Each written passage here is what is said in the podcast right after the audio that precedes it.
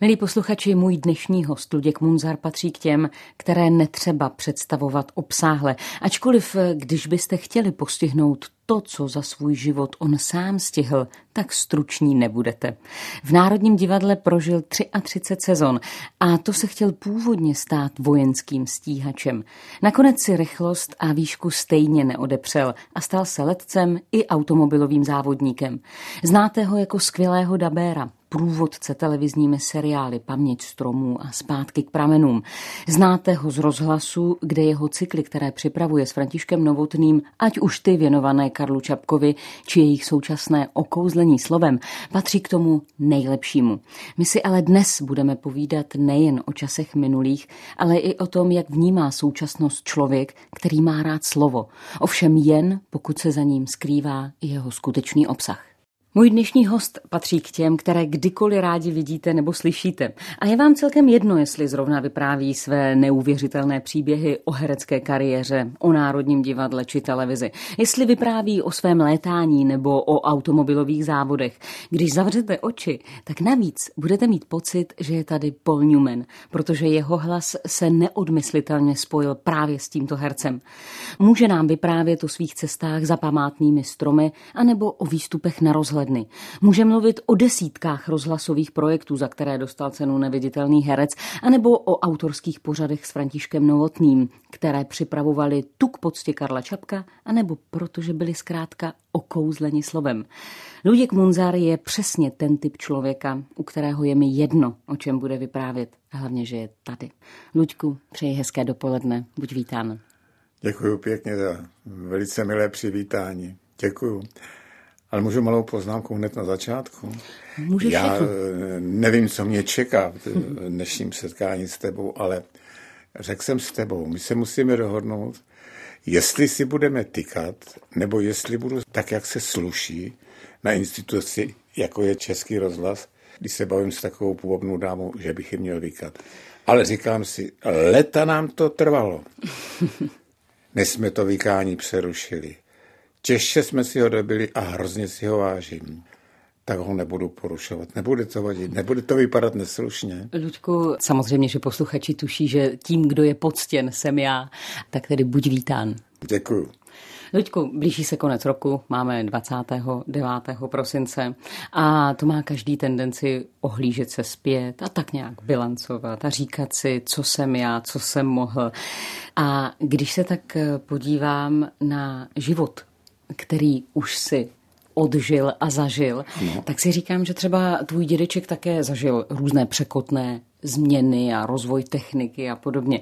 Ale když se podívám na tvou generaci, tak eh, ty se narodil do doby bez televize, do doby, kdy rádio měl u vás eh, na vesnici jenom pan Krejčí, telefon neměl skoro nikdo. A ten svět do kterého jsi se narodil a který teď žiješ, je tak diametrálně odlišný, že to možná nezažila žádná jiná generace. Jak ti v tom je? Máš pravdu, já tímhle tím vyprávěním často se přinutím nejen k vzpomínkám, ale k novým úplně prožitkům. A když si to jenom tak uvědomíš, já pamatuju opravdu Tomáše Garika Masaryka a vzpomínám na okamžik, kdy jsem klečel u maminky, měl jsem hlavu v klíně a ona plakala. A babička taky. Já říkám, mami, proč pláčete? Teď to přece není náš dědeček, pan prezident. Umřel sice na stejné posteli, na ty bílý trubkový, tak jako na který umřel. A maminka mě začala vysvětlovat, kdo to už tenkrát vlastně byl, TG Masaryk. A pak jsem si uvědomil, že ten člověk mě provázel celý život. Tomáš Garik Masaryk? Víš, já si vzpomínám, že jako kluk jsem asi čtyřikrát škrtal v učebnicích. Redisperem jsme museli zamalovat jméno TGM. Potom jsme to tam zase museli vpisovat. Pak jsme to zase zamazávali. A ten TGM není jako persona. Já mluvím o epoše, o době. Jak jsem se musel naučit žít s tím, že prostě přijdu do školy a pan učitel, který byl voják, jak vítal, jak se stavěl, cvaknul patem a zvyhnul tu pravici. A každý den jsme museli zdravit. A když ta ruka šla vál, tak vláčně, nebo se jako pokrouceně nahoru. a nestál jsem v pozoru, tak jsem ji dostal. A napadá mě jedna příhoda v souvislosti s tím svátkem. Já jsem nepřinesl do školy takzvaný sběr, starý hadry, kosti a tak dále. To pan učitel kontroloval. Jak to, že nic nemáš? Tatínek říkal, abych nikam nechodil. Teď on myslel, že lžu. Bum. Nic, to nebudu. Takže mě strestal a zažádal si, aby tatínek přišel do školy a tatínek mu řekl, poslechni. To, že zvydáš pravici jako bývalý důstojník Československé armády, to je tvoje věc. Ale to, že si kluka zmlátil na 28. října, nechal ho klečet, protože nepřinesl starý hadry Němcům, já ne, ale on ti to nezapomene. A já jsem si až letos se silně uvědomil, jako už tenkrát tatínek za mě vyslovil pravdu. Protože svátek 28. října jsem slavil až po listopadu. Do té doby jsme to nezažili. Do té doby to byl den znárodnění. Byly generace, které vůbec nevěděli, že 28. říjen je tak významný svátek pro náš národ. Ale já se tady nechci poučovat, já jenom chci na tomhle příkladu ukázat, jak se to na mě podepsalo, aniž bych cokoliv pro tu historii dělal. Já jsem ji jenom žil. Prostě mobilizace byla mobilizace, SSáci byli SSáci, všecko to bylo. Všecko jsem prožíval, u všeho jsem byl a tak se mě přihodívá často v mém životě. Říkám, ale já to znám jináč, než mě to vyprávíte vy. Ale diametrálně jináč. A zvlášť, to vykládají už po třetí stejný lidi. Luďku, ty jsi před pár roky dostal ocenění Tálie Aha. A tak si po dlouhých 20 letech pro něj šel na jeviště Národního divadla, přestože si tedy měl původně v plánu na to jeviště už nikdy nevkročit. Ale ta tálie ti za to stála a šel si tam. Já se ptám proto, že když si teď tady takto vyzdvihoval 28. říjen, tak když ti letos chtěl prezident udělit státní vyznamenání, tak si poděkoval a řekl, nemohu. Proč si nemohl? Ale takhle to vypadá jako planý gesto, nebo že... No, plané se... gesto by to bylo, kdyby se o tom všude diskutovalo, ale já si myslím, že většina posluchačů se to dozvěděla právě teď, že si vůbec to vyznamenání ale, měl dostat. Ale Martinko, to je právě proto, že já jsem nechtěl, aby se kolem toho dělal humbug. E, že se o tomhletom svátku a o tomhletom vyznamenání nemůže kšeftovat, nemůže se na to házet, vydírat a tak dále a schovávat, takže to prostě... A hlavně se nesmí kolem toho chovat neslušně. Ten svátek je o velké slušnosti, o vzájemné úctě k těm, kteří jsou vyznamenáváni a ti, kteří vlastně to vyznamenání dávají, ti slouží tomu státu. To je služba, že oni jsou poctěni, že můžou lidem dá své vyznamenání. To není o jejich vlastní vůli. Milí posluchači, mým dnešním hostem a vaším dodatečným vánočním dárkem je Luděk Munzar. Luďku Woody Allen natočil velmi pěkný film Půlnoc v Paříži a tam je krásně vystiženo, jak každá generace vzhlíží k té minulé jako ke ztracenému ráji. A my k tomu samozřejmě máme také všichni sklony. Hlavní hrdina by chtěla žít v době Picassa a Hemingwaye a když se mezi ně dostane, tak zjistí, že oni by zase chtěli žít v Belle Époque, v době Apolinéra a Roména Rolanda a ti zase považovali svoji dobu za skaženou a vzhlíželi k té minulé. Řekni mi, vystihuje to i tvé pocity? Cítíš to stejně? Práhneš pořád po něčem dávno anebo nedávno minulém? Pořád potom nepráhnu, mhm. ale strašně rád o tom hovořím, strašně rád se probírám těma vzpomínkama a zjišťuju, že některé ani nemohly být moje a mně připadají, že jsou moje. Konkrétně říkám, malostranské povídky jsem já prožil a s tím panem Nerudou jsem si povídal a chodil po těch místech. Mě když je strašně ouvej, a to se mě v životě stává, tak si zajdu k Mikulášskému chrámu a tam jdu nahoru a u každého domu se zastavím a vracejí se mě věci, které jsem četl jako malý kluk, jako puberták, jako zamilovaný, jako utrápený starý člověk. prostě tam jsem doma. Ta malá strana je pro mě něco tak nádherného. To je kus země, který nikdy na světě nikdo nemá.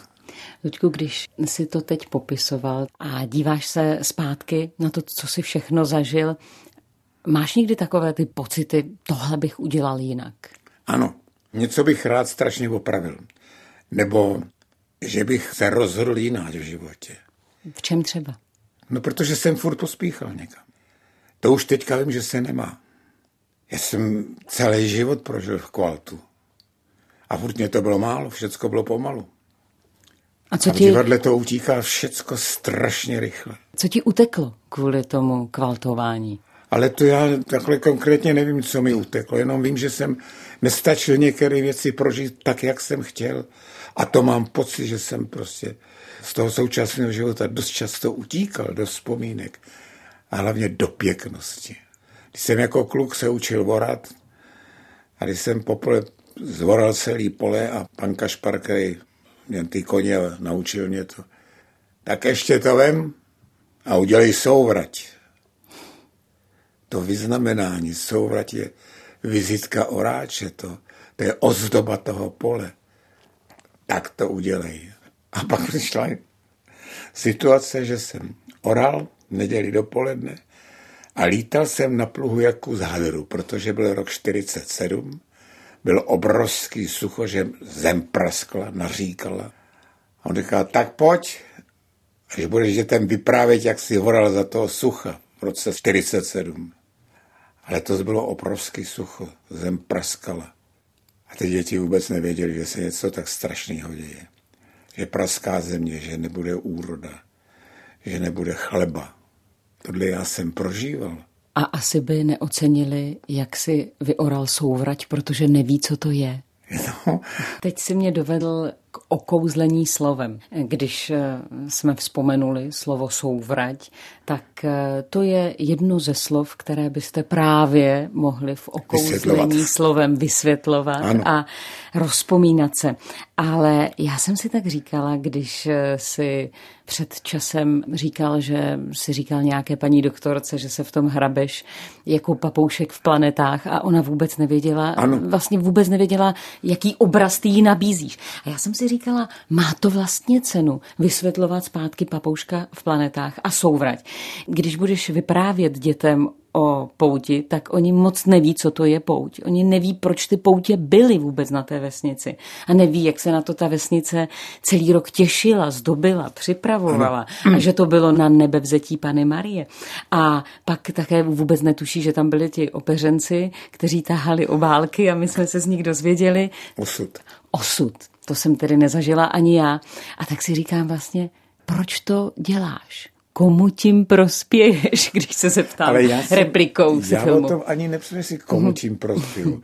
Prostě to vznikl tenhle ten nápad o těch slovech, které už dávno jsou ztracený a vůbec nejsou k použití, protože není na co. To je jednou jedna paní povedala. Víte, pane Munzar, že jsem si vzpomněla, jak jsem u babičky dělala povřísla.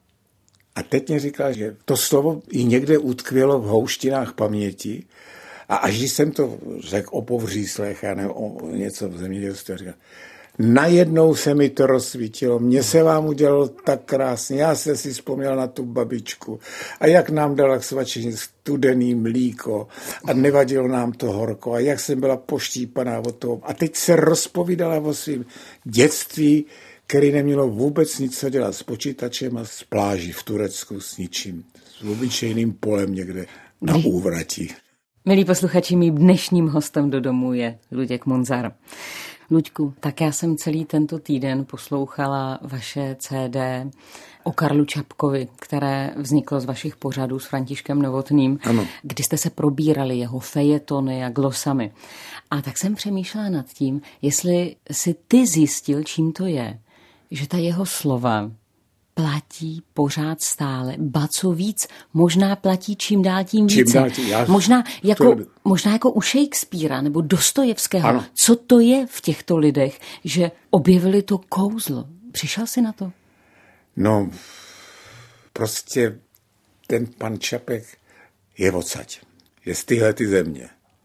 A v těch slovech, co jsem pozvedá, s pokorou, s úctou do takových výší, že si to ani kolikrát nezasloužíme. A víš, co se mi na tom nejvíc líbí? Že to je všecko slušný. Ten Karel Čapek nepíše hezky, česky. On píše slušně a říká takový pravdy, až člověka mrazí.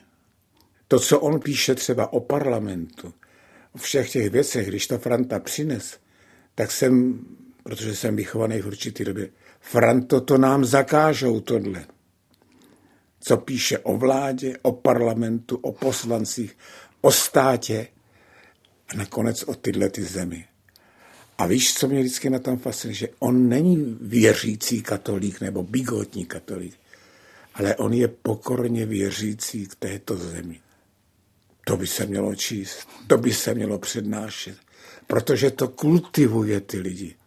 A když se vrátím k začátku té otázky, tak si říkám, jestli je to znamení, že se historie, věci, chyby, ano.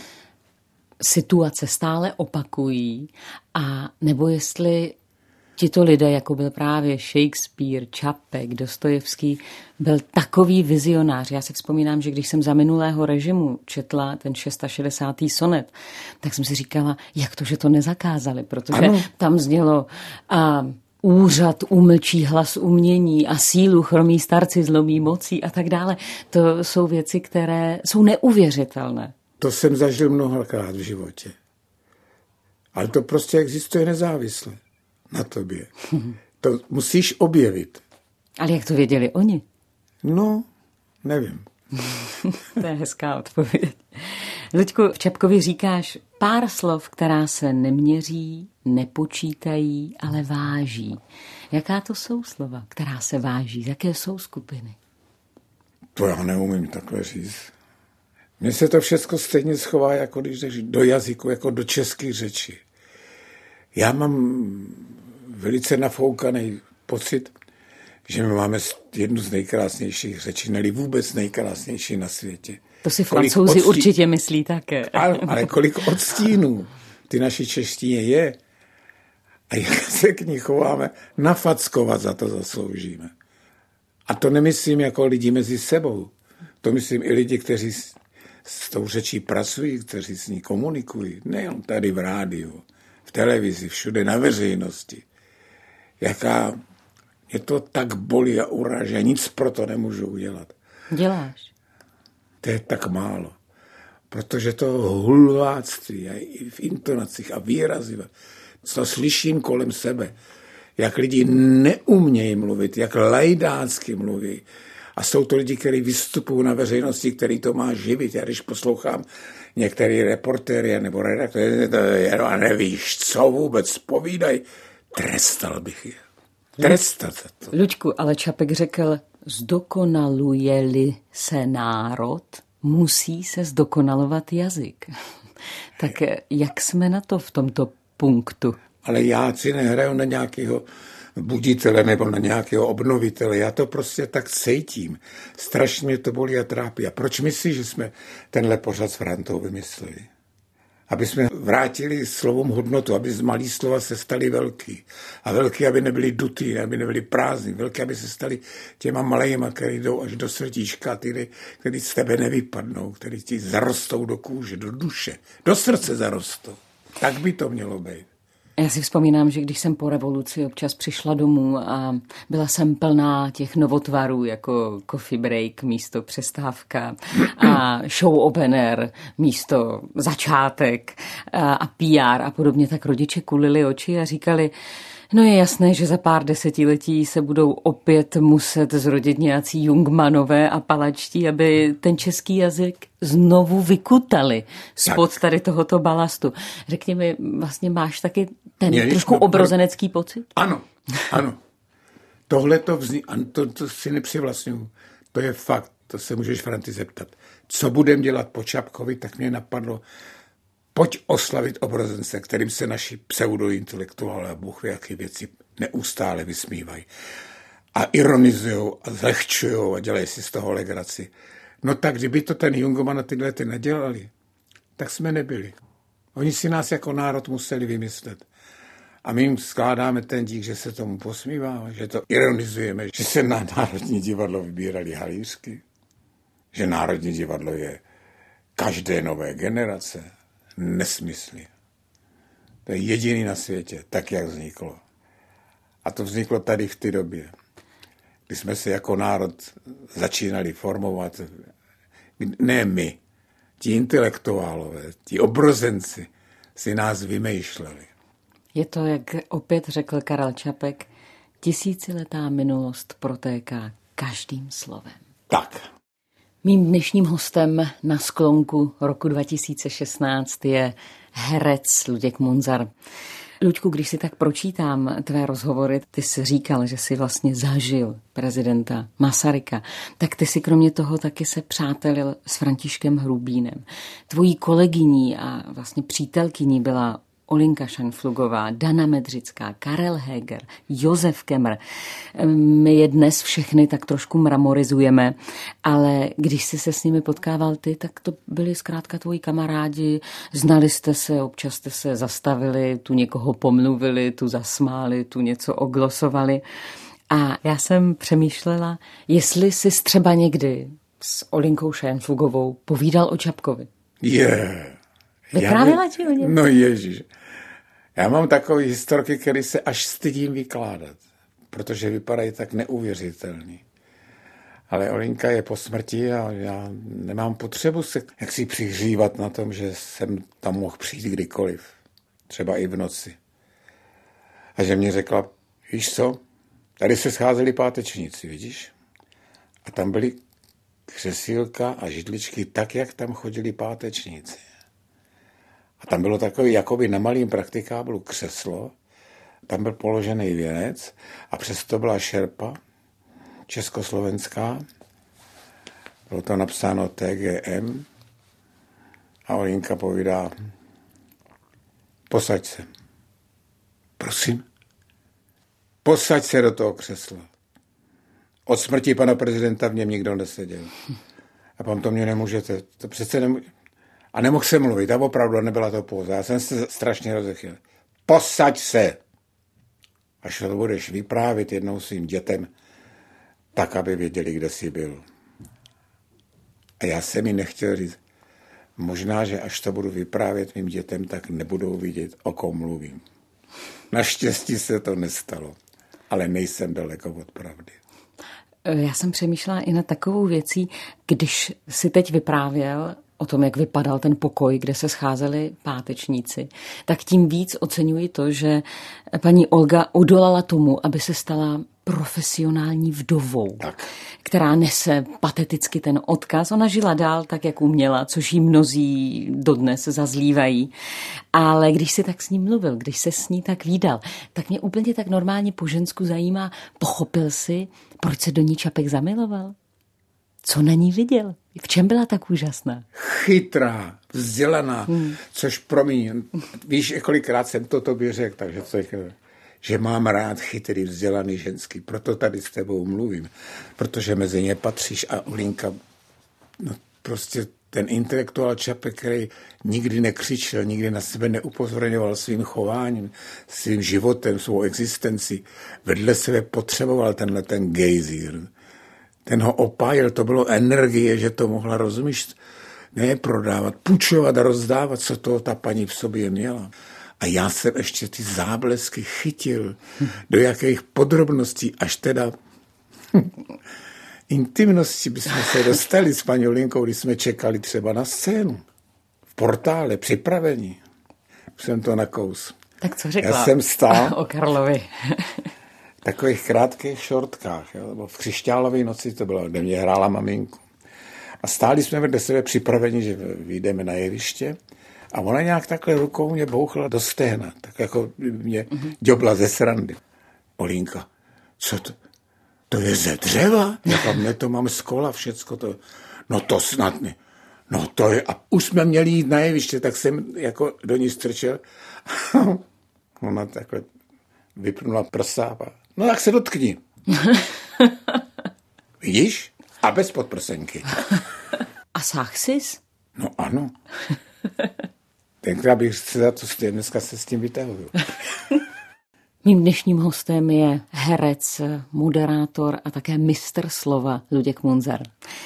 Luďku, ty jsi byl úplně první, když vzpomínám na lidi, kteří prošli tvým životem a které bychom si asi my také přáli poznat, tak ty jsi byl úplně prvním, komu František Hrubín ukázal svůj začátek romance pro křídlovku. A já si tak říkám, co jsi tehdy myslel, když jsi jako téměř kluk poprvé četl Terino, obleču tě do hvězd a tvé tělo posázím ve smíry.